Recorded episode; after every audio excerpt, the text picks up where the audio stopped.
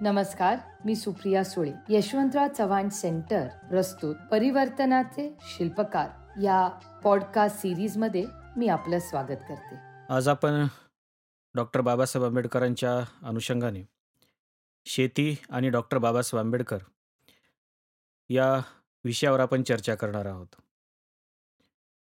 आपल्या सगळ्यांनाच माहिती आहे की डॉक्टर बाबासाहेब आंबेडकरांनी संविधान सभेचं कामकाज पूर्ण केल्यानंतर डॉक्टर पंजाबराव देशमुखांनी डॉक्टर बाबासाहेब आंबेडकरांवरती अशी टीका केली की भारतीय संविधानामध्ये डॉक्टर बाबासाहेब आंबेडकरांनी शेतकऱ्यांच्या बाबतीमध्ये काहीही आणलेलं नाही किंवा शेतकऱ्यांच्या हिताच्या कोणत्याही तरतुदी डॉक्टर बाबासाहेब आंबेडकरांनी भारतीय संविधानामध्ये केलेल्या नाहीत. अशा प्रकारची खंत डॉक्टर पंजाबराव देशमुखांनी व्यक्त केलेली आपल्याला दिसते.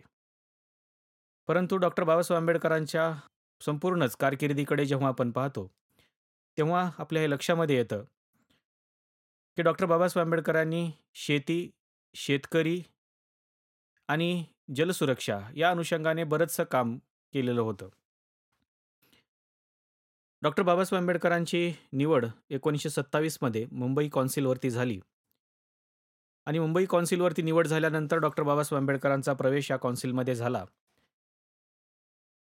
आणि डॉक्टर बाबासाहेब आंबेडकरांनी या कौन्सिलमध्ये अर्थसंकल्पावर जे पहिलं भाषण केलं त्या भाषणामधले जर काही मुद्दे आपण बघितले तर डॉक्टर बाबासाहेब आंबेडकरांच्या अनुषंगाने आपल्या असं लक्षात येईल की डॉक्टर बाबासाहेब आंबेडकरांनी त्यांचं जे पहिलं भाषण आहे विधिमंडळातलं ते भाषण शेतकऱ्यांच्या प्रश्नावरती केलेलं आहे.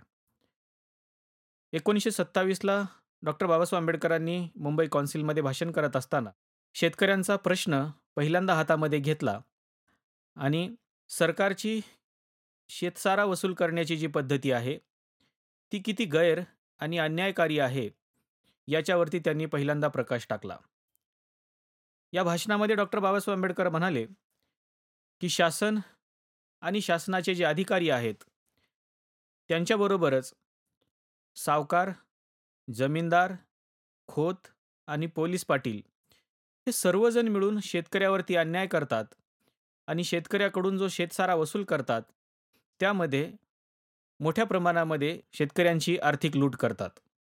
शेतसारा वसूल करत असताना अनेक अधिकारी ही वरकमाई करण्याच्या भानगडीमध्ये शेतसाऱ्याशिवाय अन्य काही निमित्ताने देखील पैसे उकळतात.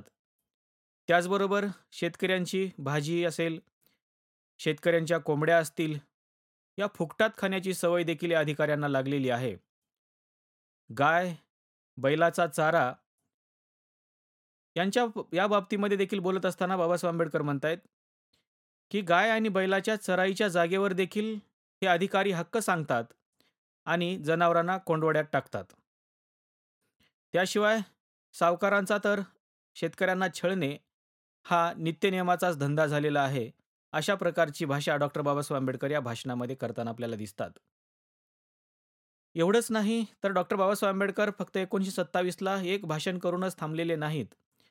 तर बाबासाहेब आंबेडकरांचा हा लढा जवळपास एकोणीसशे पन्नासपर्यंत शेतकऱ्यांच्या बाजूने चालू होता हे आपल्या लक्षामध्ये येतं. कारण दहा जानेवारी एकोणीसशे अडतीसमध्ये देखील मुंबई कौन्सिलवर डॉक्टर बाबासाहेब आंबेडकरांच्या नेतृत्वाखाली शेतकऱ्यांनी प्रचंड मोठा मोर्चा या कॉन्सिलवर काढलेला आपल्याला पाहायला मिळतो. त्याचबरोबर खोतीचा जो प्रश्न होता या खोतीच्या प्रश्नावर देखील डॉक्टर बाबासाहेब आंबेडकर सातत्याने बोलत राहिले. ही पद्धत बंद व्हावी यासाठी देखील ते सातत्याने लढत राहिले. आणि डॉक्टर बाबासाहेब आंबेडकरांच्या या लढ्याला पंधरा मे एकोणीसशे पन्नास रोजी यश आलं आणि एकोणीसशे पन्नासला खोती निर्मूलन अधिनियम मंजूर करण्यात आला. डॉक्टर बाबासाहेब आंबेडकरांच्या या लढ्याचा किंवा या खोती निर्मूलन अधिनियमाचा परिणाम असा झाला की जवळपास एक लाख बावीस हजार आठशे साठ एकर जमीन ही खोतीमुक्त झाली. म्हणून ह्या सगळ्या प्रश्नाकडे जेव्हा आपण पाहतो तेव्हा असं दिसतं की बाबासाहेब आंबेडकरांनी शेतकऱ्यांच्या प्रश्नावरती प्रचंड मोठं काम सुरुवातीपासूनच केलेलं आहे. इतकंच नाही तर डॉक्टर बाबासाहेब आंबेडकरांनी त्यांच्या पक्षाचा जो जाहीरनामा पुढे आणलेला होता त्या पक्षाच्या जाहीरनाम्यामध्ये देखील त्यांनी शेतीच्या राष्ट्रीयकरणाचा मुद्दा प्रामुख्याने मांडलेला आपल्याला पाहायला मिळतो. शेती हा भारतीय अर्थव्यवस्थेचा कणा असला तरी सर्वच लोक शेतीवर अवलंबून राहिले तर त्याचा विपरीत परिणाम होऊन देशाची म्हणावी तशी प्रगती होणार नाही असं बाबासाहेब आंबेडकरांना वाटत होतं. आणि म्हणूनच त्यांनी शेतीच्या राष्ट्रीयकरणाचा मुद्दा पुढे आणला. फक्त हा मुद्दा पुढे त्यांनी फक्त भाषणापुरता पुढे आणलेला नव्हता. तर भारतातल्या शेतीचा त्यांनी प्रचंड अभ्यास करून त्या संबंधातली जी काही आकडेवारी होती ती देखील त्यांनी समोर आणलेली आपल्याला पाहायला मिळते. ही आकडेवारी सांगत असताना बाबासाहेब आंबेडकर असं म्हणतायत की भारतामध्ये एकंदर शेतकी जमीन जी आहे ती आहे पाचशे सत्याहत्तर लाख एकर. त्याचबरोबर एकंदर अरण्याची जी जमीन आहे ती आहे चौऱ्याऐंशी लाख एकर. त्याचबरोबर शेतकी करण्याजोगी पडीक जमीन जी आहे ती आहे त्र्याण्णव लाख एकर. आणि एकंदर नापीक जी जमीन आहे ती आहे त्र्याण्णव लाख एकर. त्याचबरोबर शेतीच्या उपयोगात न आणलेली जमीन आहे ती म्हणजे बासष्ट लाख एकर. आणि एकंदर शेतकी चालू असलेली जी जमीन आहे ती आहे दोनशे चौवेचाळीस लाख एकर. म्हणजे हा सगळे ही सगळी आकडेवारी डॉक्टर बाबासाहेब आंबेडकरांनी पहिल्यांदा समोर आणली आणि त्यांच्या पक्षाच्या जाहीरनाम्यामध्ये हे सांगितलं की ही जी जमीन आहे या जमिनीचं आपल्याला राष्ट्रीयकरण करावं लागेल. फक्त राष्ट्रीयकरण करून भागणार नाही बाबासाहेब आंबेडकर असं म्हणतायत. की फक्त राष्ट्रीयकरण करून भागणार नाही तर या शेतीला आपल्याला ग्रामोद्योगाचा दर्जा द्यावा लागेल. बघा शेतीला बाबासाहेब आंबेडकर हे उद्योगाचा दर्जा देण्याचा प्रयत्न करत होते किंवा तशा पद्धतीचे विचार देखील ते मांडत होते. फक्त ते शेतीला ग्रामोद्योगाचा दर्जा देऊन थांबायचं असं नाही तर या शेतीच्या या ग्रामोद्योगाला यशस्वी करायचं असेल तर या शेतीला जो वीज पुरवठा करायचा आहे तो वीज पुरवठा देखील सुरळीत झाला पाहिजे हे बाबासाहेब आंबेडकर पहिल्यांदा मांडत होते. आणि मग ह्या ग्रामोद्योगाला जर यशस्वी करायचा असेल तर वीज पुरवठा नियमित करावा लागेल. आणि हा वीज पुरवठा जर नियमित करायचा असेल तर काय करावं लागेल? या अनुषंगाने बाबासाहेब आंबेडकर असं म्हणतायत की जर या शेतीला विजेचा पुरवठा तुम्हाला सातत्यानं करायचा असेल किंवा सुरळीत करायचा असेल तर नद्यांना पाटबंधारे घालून वीज निर्मितीचे प्रकल्प देखील आपल्याला उभे करावे लागतील. म्हणजे त्या पाटबंधाऱ्यामधून जी काही वीज निर्मिती होणार आहे ती वीज निर्मिती ही या शेतकऱ्यांच्या या ग्रामोद्योगाच्या कामाला येईल असं बाबासाहेब आंबेडकरांना वाटत होतं. आणि जोपर्यंत आपण हे करणार नाही तोपर्यंत आपल्याला शेतीला बागायती करता येणार नाही असं देखील बाबासाहेब आंबेडकर म्हणतायत. याशिवाय शेतकऱ्यांचं पुरामुळं जे नुकसान होत आहे हे नुकसान देखील टाळण्यासाठी किंवा हे नुकसान होऊ नये म्हणून देखील सरकारनं दक्षता बाळगली पाहिजे असं बाबासाहेब आंबेडकरांना वाटत होतं.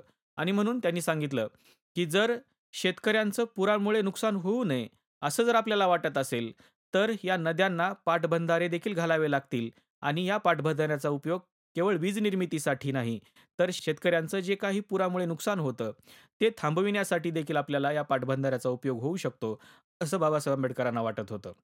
आणि म्हणून त्यांनी या शेतीच्या राष्ट्रीयकरणाचा मुद्दा पुढे आणला आणि शेतीवरती कुठल्याही कुटुंबाला पूर्णपणे शेतीवरती अवलंबून राहण्याची आवश्यकता भासणार नाही अशा प्रकारची योजनाच त्यांनी समोर आणली. आणि या शेतीला एक प्रकारे उद्योगाचा दर्जा देऊन या शेतीला यशस्वी करण्याचं काम डॉक्टर बाबासाहेब आंबेडकरांनी केलं. डॉक्टर बाबासाहेब आंबेडकरांनी करण्याचं काम केलं. याशिवाय डॉक्टर बाबासाहेब आंबेडकरांना असं वाटत होतं की कुटुंबातले सर्वच सदस्य जर शेतीवरती अवलंबून राहिले तर शेतीमधून जे उत्पन्न निघतं त्याचा भार या या उत्पन्ना या उत्पन्नाचा जो काही भाग आहे हा उत्पन्नाचा भाग ह्या एका कुटुंबाला पुरेसा होणार नाही. त्याच्यामुळं त्या शेतीला जोडधंदे देखील असले पाहिजेत हा विचार पहिल्यांदा डॉक्टर बाबासाहेब आंबेडकरांनी मांडलेला आपल्याला पाहायला मिळतो. आणि म्हणूनच आपण जेव्हा बाबासाहेब आंबेडकरांच्या सर्वच आंदोलनाकडे पाहतो तेव्हा डॉक्टर बाबासाहेब आंबेडकरांनी फक्त अस्पृश्यांसाठी बहिष्कृतांसाठीच फक्त काही मागण्या केलेल्या आहेत किंवा त्यांच्यासाठीच आंदोलनं उभी केलेली आहेत. स्त्रियांच्या प्रश्नाच्या बाबतीमध्येच आंदोलनं उभी केलेली आहेत अशातला भाग नाही. तर डॉक्टर बाबासाहेब आंबेडकरांनी शेतीच्या अनुषंगाने देखील मोठ्या प्रमाणामध्ये एकोणीसशे सत्तावीसपासूनच म्हणजे जेव्हा महाड चौदार तळ्याचा सत्याग्रह झाला तेव्हापासूनच डॉक्टर बाबासाहेब आंबेडकरांच्या भाषणामध्ये त्यांच्या लिखाणामध्ये आणि त्यांच्या आंदोलनामध्ये शेती हा विषय महत्त्वाचा असलेला आपल्याला पाहायला मिळतो. आणि म्हणून डॉक्टर बाबासाहेब आंबेडकरांचे शेतीविषयक विचार हे खऱ्या अर्थानं आता जनतेच्या पुढं देखील आणणं गरजेचं आहे. कारण शेतीचे जे काही प्रश्न आहेत त्या शेतीचे प्रश्न सोडवायचे असतील तर डॉक्टर बाबासाहेब आंबेडकरांच्या विचारांशिवाय पर्याय नाही असं आपल्या लक्षात येतं.